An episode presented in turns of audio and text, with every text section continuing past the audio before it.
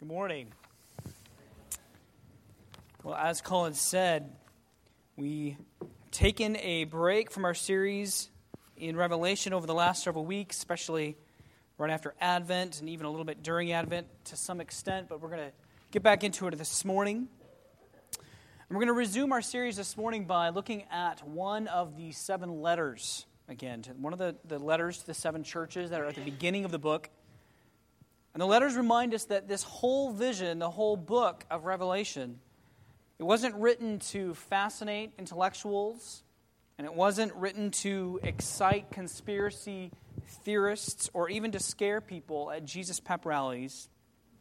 The seven letters remind us that this entire vision it's for the church found in every time and in every place in all of her beauty and also in all of her messiness. In other words, these letters remind us that this entire vision is for the family of God made up of saints who are also sinners, compromised people who are known and called and loved by an uncompromising God. So, young Christians, young theologians with us this morning, I want you to think about this. I want you to think about this question as you listen. Someday we are all going to stand before Jesus, and the work of salvation is going to be complete. It's going to be done. And you and I are going to be done with our sin. We're going to be done struggling with sin. We're going to be done struggling with evil desires. They will have been completely removed from us. But that's not how things are now, is it? And you know that. I know that. So here's the question What gifts of our salvation has God given to us now, to enjoy now? And how is it that He reminds us of these gifts, of these things that He's given to us? This is the gospel of Jesus as we find it addressed to spiritually mixed people, people like us. And we find it in Revelation chapter 2, verses 12 through 17. And to the angel of the church in Pergamum, write the words of him who has the sharp, two edged sword. I know where you dwell, where Satan's throne is, yet you hold fast my name. And you did not deny my faith, even in the days of Antipas, my faithful witness, who was killed among you where Satan dwells. But I have a few things against you you have some there who hold the teaching of Balaam, who taught Balak to put a stumbling block before the sons of Israel, so that they might eat food sacrificed to idols and practice sexual immorality. And so also you have some who hold the teaching of the Nicolaitans. Therefore repent. If not, I will come to you soon and war against them with the sword of my mouth. He who has an ear, let him hear what the Spirit says to the churches. To the one who conquers, I will give some of the hidden manna, and I will give him a white stone with a new name written on the stone that no one knows except the one who receives it. So, Father, we do pray and ask that once again, by your Spirit, you would fill us with insight. You, Father, would be calling us away from our idols, and you would also be providing us comfort as we continue to wrestle and struggle with sin in this life, as we look forward to the day that Jesus returns, we live with divided hearts. And so we need a greater understanding of the grace that you've given to us already and the grace that awaits us, and how to live and walk by your Spirit even now, today. We ask for this understanding that you would give it to us through the gospel. In the name of Jesus, we pray. Amen. You can be seated.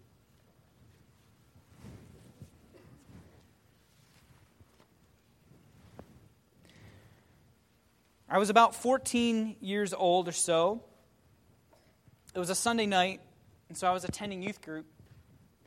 And towards the end of our meeting, there was a video that started to be played from the projector that was aimed against the wall. And I don't remember a lot about the video because what captured my attention actually was the soundtrack behind the video. And the music held me spellbound. I couldn't get it out of my head for days. And the reason that this song haunted me is because it recalled a lot of very early childhood memories for me. As I thought about it and went home to kind of figure out where I'd heard this song before, and these were pre internet, pre Google days, so it took a lot longer in these days to figure those types of things out. It finally dawned on me that I'd heard the song played on my father's record player many times when I was little. And in fact, I'd even heard my dad play it himself on the piano several times. It was a song written by a man named Keith Green, who's a well known Christian musician from the 1970s and 80s. And that night, when I was 14 years old, it really started a long term love in me for Keith Green's music. So I dusted off some of Dad's old records and found that he had several Keith Green albums. Talked to Mom and Dad, found out they'd actually gone to one of his concerts at one point when he was alive and ministering. And the second of Keith's released albums was entitled No Compromise. On the cover of that record was some kind of potentate, some kind of king or ruler, maybe a Babylonian king, I don't know. And he was being carried by his servants up on his litter as they're carrying him. And all around him, all of his servants and subjects are bowed down to the floor, to the ground, worshiping him. All except one man who's not going to bow down. He wasn't going to bow down, even though the king is staring like this at that man and pointing down like this. No compromise.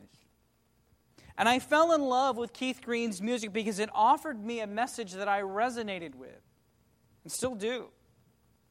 I was a 14 year old, church going, raised in a conservative Christian home, know all the right Bible answers to give to the teachers at church kind of kid. But I still loved to hang out with another group of friends where I could be cool and earn their respect by cussing and watching dirty movies and getting into lots of fights. Lots of typical 14 year old stuff, frankly. In other words, I knew what compromise was all about because I'd been living in it, at least from a very basic behavior standpoint, for a long time. But I began to change, actually, a lot after listening to Keith's music. I, it became something that I listened to daily for the next several years, and it really began a significant change in me. And I became very, very extreme and zealous and radical for an uncompromising Christian life. I turned into a holy terror. No one in my classes, no one at youth group was safe. No one who called themselves Christian could escape my wrath. I called out everyone in whom I detected any kind of compromise in their Christian walk, which, as you can imagine, turned out to be just about everybody. And this lasted for a couple of years until the Lord really began to show me more and more in the middle of high school the depths of my own sin. And that my sin went so much further, so much deeper than just my choice of friends or what it was I watched on a screen. He showed me that my sin included my thoughts and my desires. He showed me the museum of idols and lusts that decorated so much of my heart. And he showed me that I was still deeply broken and still deeply compromised. And that's what Jesus is showing the church at Pergamum. That's what he's saying to them in this letter. The church at Pergamum, it's a city that actually demonstrated a lot of passion, a lot of zeal, and a willingness to suffer at the hands of a hostile world. And we've talked about this a lot before when studying these letters, and so we don't want to spend too much time on it, but just by way of reminder, the imperial Roman world that Pergamum is a part of in the first century, it's a culture of lots of religions that are coexisting together with lots of temples and idols, gods. Artemis and Demeter and Isis and Zeus. And in fact, in Pergamum itself was a high temple to Zeus. It was this huge hill that kind of stood behind the city, and there was this throne shaped temple that was built to Zeus. And so it was a culture like ours, very tolerant of lots of different kinds of polytheism, lots of different kinds of worship. You could worship whoever you wanted, it's fine.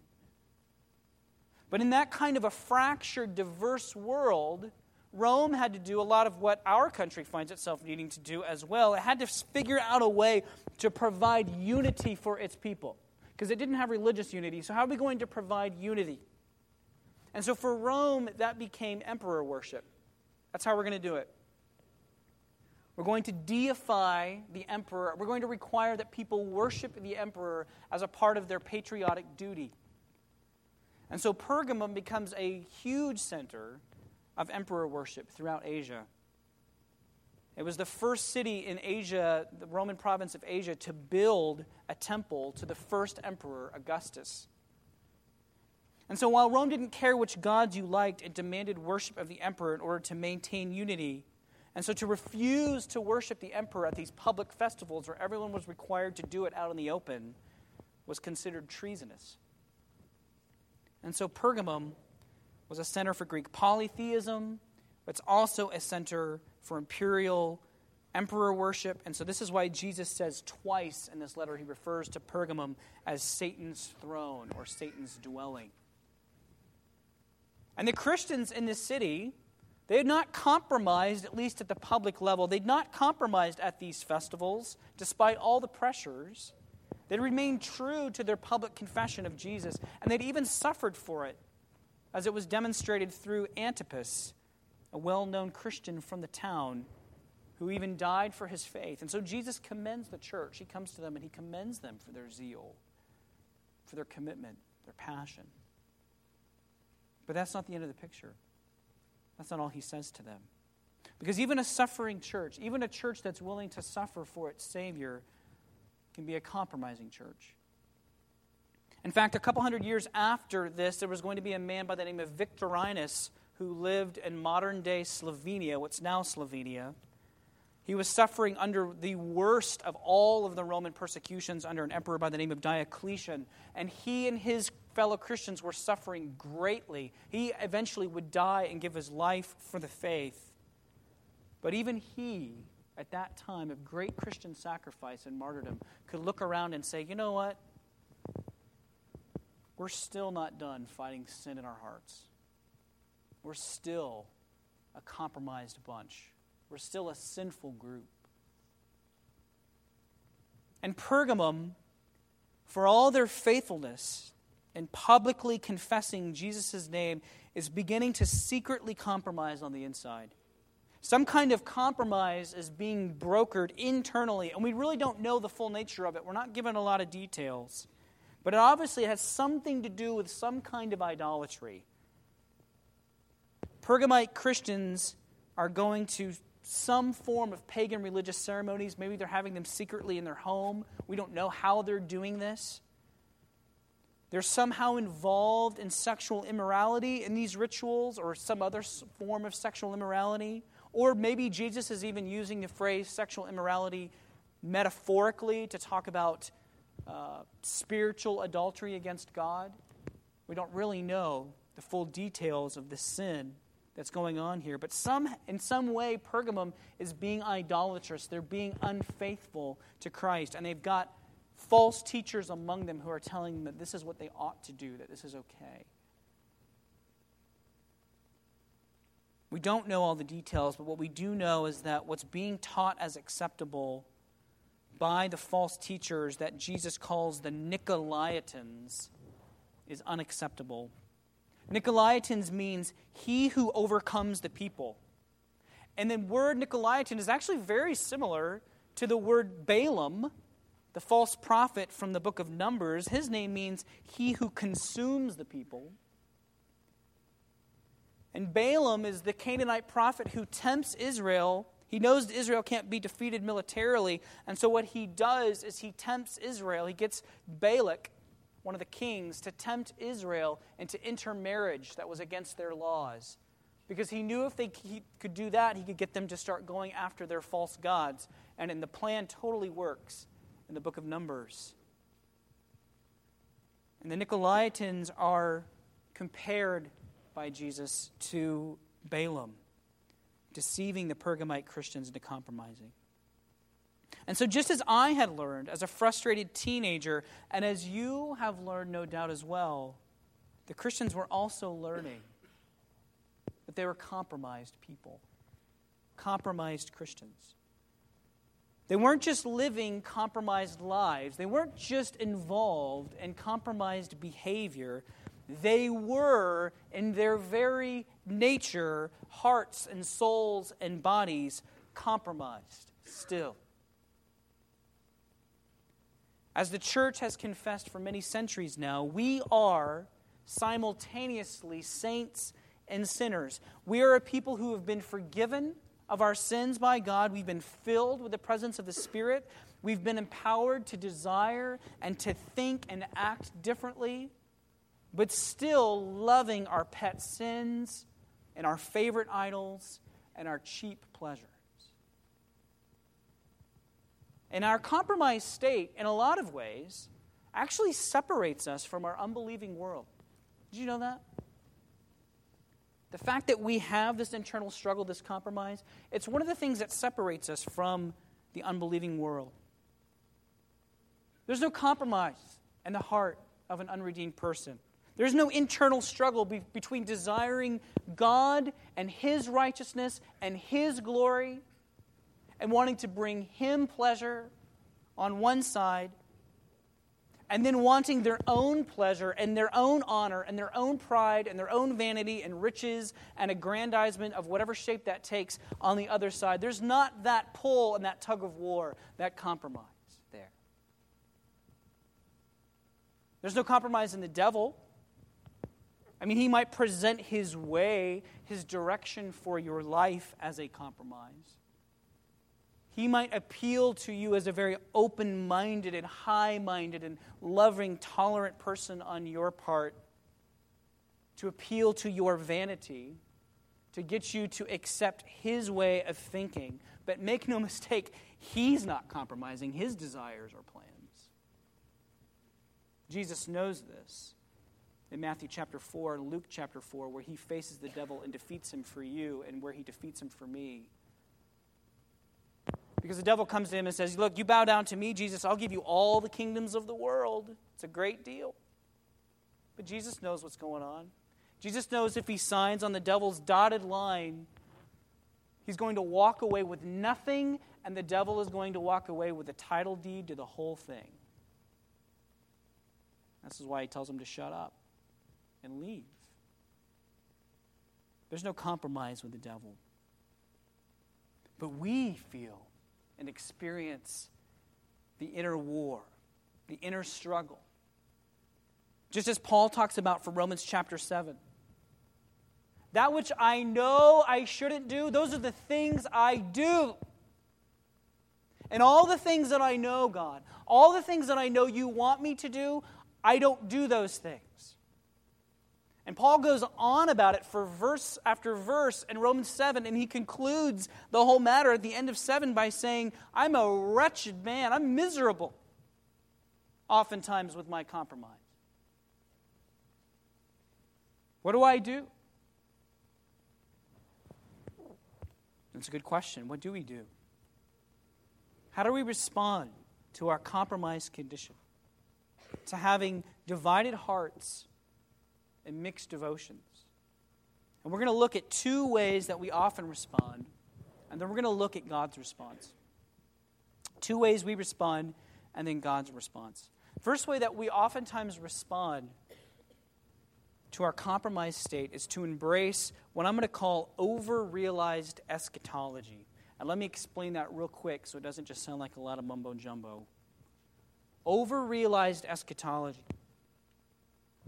For Christians like you and I who live in a very high tech, a very kind of prosperous and affluent culture, we are used to having whatever it is we want pretty much right now.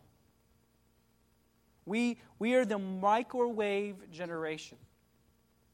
So if I want my food heated up, I can have it two minutes. I don't have to, all of us don't have to have our own separate gardens or plots of land that we work in tirelessly month after month after month, hoping that we don't have too much rain or too little rain, taking care of all these little plants that we hope are going to grow eventually into food we need. I just jump in my car and I go to the grocery store and I get the cut of meat I want. I don't milk the cow, I just get the milk. I get the vegetables I want, I get whatever I want, I get it now. Entertainment. I don't have to wait for Farmer Brown to host the next hoedown in his barn down the street. That's probably going to be the most exciting thing in my life for six months. I got Netflix. I got a PlayStation. I can go see the Rangers practically whenever I want. I get tickets from Sarah Stone.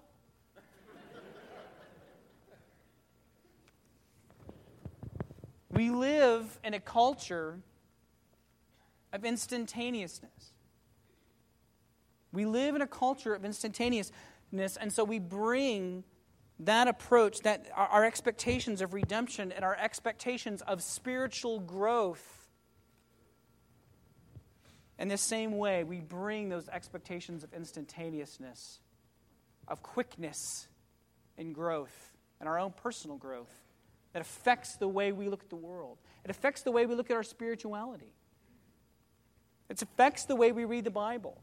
We read the Bible as though it is promising us these gifts, all of these gifts of redemption, right now. I'm going to have them right now. And if I'm not having them right now, there's got to be some kind of a problem in me. Can't be in God, but it has to be in me. Because we find ourselves still fighting with the same old lusts and still returning to the same old patterns and struggles. And so we say, What's wrong? I mean, I'm going to all the right Bible studies. I'm going to the right prayer meetings. I'm praying more. I'm volunteering with more local ministries right now. I mean, I'm pushing these buttons and I'm pulling these levers. I am doing the hokey pokey and turning myself around. What am I supposed to do? What hoops am I supposed to jump through? It's an overrealized eschatology. We expect and demand and think that the blessings of salvation that await for us in the eschaton at the end, when Jesus returns, that all of those are to be ours right now. And we expect the blessings of the eschaton to bring us the complete victory right now that we want over a particular sin. We expect some new power and complete deliverance from a particular kind of struggle or suffering or pain or hardship we're going through right now. And when this doesn't happen, we don't receive this. We turn to the second t- response a lot of times of compromised Christians. And we embrace defeatism. We live as though defeat is all we know, constantly guilt motivated in all that we do. We say yes to things that we ought to say no to out of guilt. And we say no to things we ought to say yes to out of guilt. And because we can't meet our own high standards and hopes and aspirations for ourselves, we see our walks with God as hopeless, increasingly so. We become depressed about our own journey towards becoming like Jesus at all over realized eschatology and defeatism. And while we tend towards one side more than the other, oftentimes, the reality is, and we all know it, that we go through different times and stages of actually experiencing both, if we're honest. But God's response is different. God's response to his partially redeemed people is it's neither one of these things. He doesn't let us wallow in the mire of guilt and hopelessness, and He doesn't let us go forward with a false sense of triumphalism and the expectation of victory around every corner either. Instead, He always meets us with his uncompromising grace. Look back at the text again, verse, verse 16. Verse 16. Therefore, repent. If not, I will come to you soon and war against them with the sword of my mouth. He who has an ear, let him hear what the Spirit says to the churches. To the one who conquers, I will give some of the hidden manna, and I will give him a white stone with a new name written on the stone that no one knows except the one who receives it. And so, the first thing, the first gracious gift that God gives to his people is the truth. The first gift of grace God gives to his people in this passage is the truth. He says, Pergamum, Pergamum, my dear children, you have suffered, and you have suffered well for my sake. But you're not done yet. Keep persevering. Don't think you've reached perfection. Keep striving for what lies in front of you. Instead, strive to know me and my grace because you're not going to find any with the idols you're being told about. So, the first thing that Jesus does is give them the truth, but the second thing that Jesus gives them is the promise of discipline because discipline is a gift, it is a grace. We're being gracious to our children when we discipline them. God is being gracious to us when He disciplines us. He promises to make war against the false teachers in the church with the sword in his mouth, which is ironic because God had threatened Balaam with the exact same thing a sword. And we learn from Numbers and we learn from Joshua that that's actually how Balaam died. He died by the swords of the Israelites. And we don't know what form this discipline would have taken against the false teachers in Pergamum. We don't know.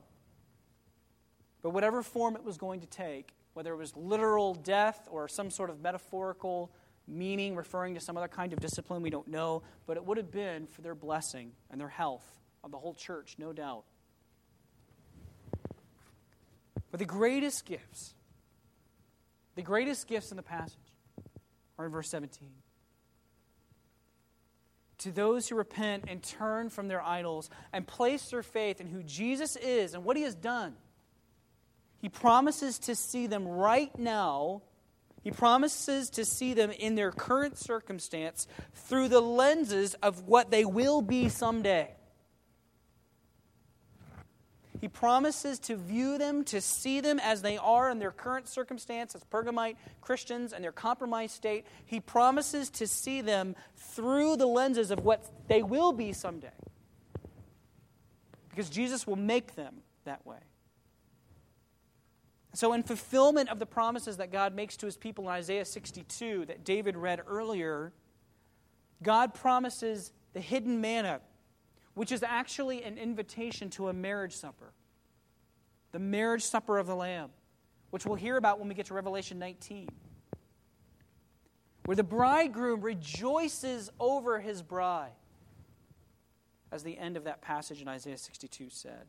It's the great marriage supper but that great marriage supper, that's for later. We're not there yet.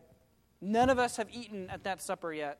Not this one, not the one he's talking about, not the great supper at the end of all things. But what has he given to us now?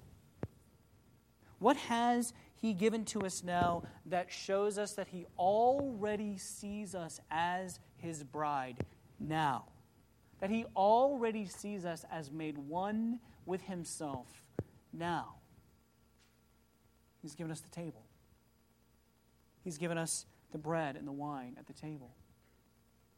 That meal is eaten in expectation of the marriage supper to come. But also in fulfillment of Isaiah 62, as Colin said a minute ago, God promises them a white stone with a new name. A new name written on it. And this, this, this white stone probably has two meanings. First, in a court of law back then, a panel of judges would have to render a verdict in a legal case, and they would cast a white stone to vote not guilty. So it was a way to say not guilty when a defendant was brought before the court. But in this case, it goes beyond that because this stone has a new name written on it and it's not the name of the Pergamite Christians, it's not my name. it's not your name. The name is almost certainly the same name that Jesus promises in chapter 3, verse 12 in his letter to the Philadelphians. It's Jesus' name. And so it's Jesus' own righteousness that he's giving to his people.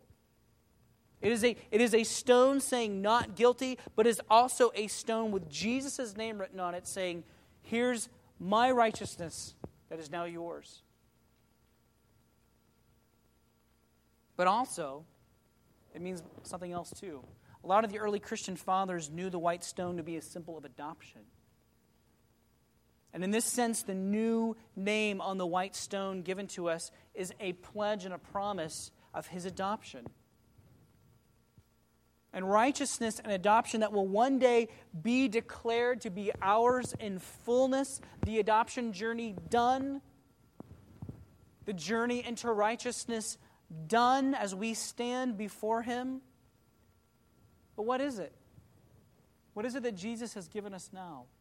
To let us know that He already sees us as His dear children, that we are already adopted children of His Father, that we already have Christ's righteousness. He gives us baptism. Baptism, this sign of cleansing and this sign of washing and this sign of being placed into the very family of God. And so, as partially redeemed children who are simultaneously saints and sinners, we are compromised. Our hearts are daily a battleground between the desires of the Spirit and the desires of sin. But God's grace, it doesn't compromise. It doesn't fail to forgive, but it also doesn't fail to actually renew us either.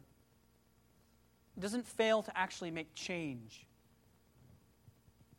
Sometimes when we think about the Christian life, we think about our relationship to God and our relationship to sin, our relationship into, uh, of spiritual growth. We can oftentimes picture our lives as though essentially we're just a big house filled with that's just one room, a one room house, and in the center of that room is, is this chandelier. And that chandelier is either burning brightly and the room is swept clean and we're doing all the right things. We're participating in all the right activities, and that, that light is burning brightly, and our lives look as they ought to. Or that light is off, and things look terrible,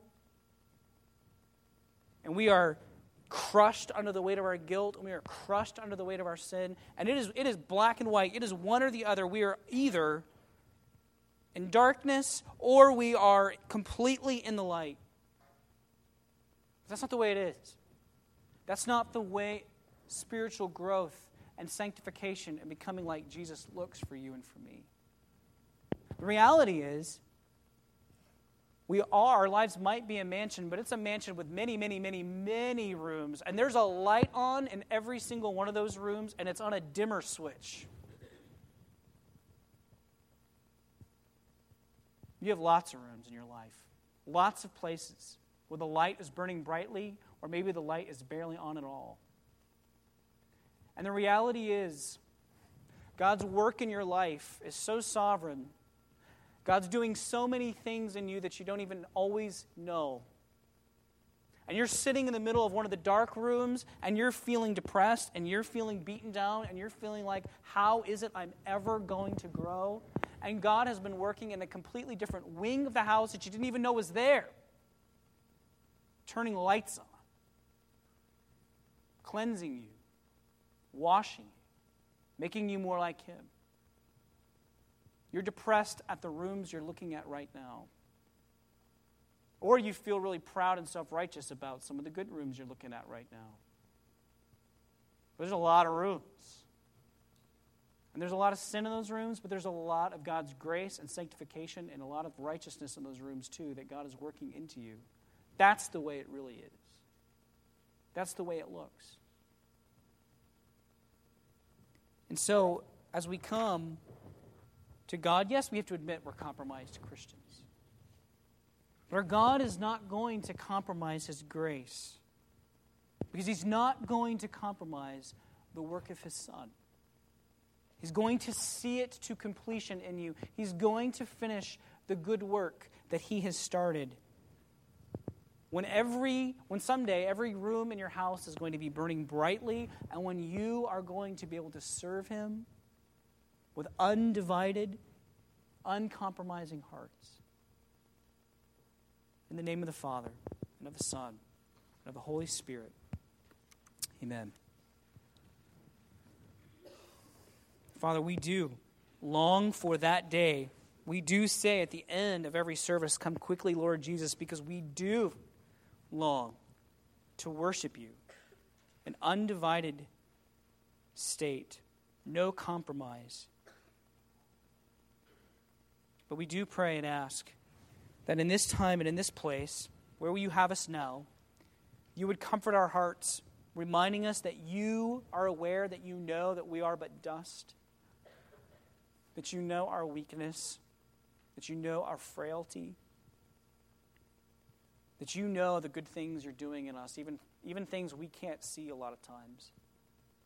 And so I pray, Father, that you would increase our vision and help us to see more and more what Christ has done for us, what Christ is doing in us now by the work of grace, by the power of His grace, by the power of the Spirit. Some of us need closer relationships with other Christians who can help us see those things that you're doing in us because we can't see ourselves very well. Our mirrors don't work well. And so I pray, Father, that you would help us do that.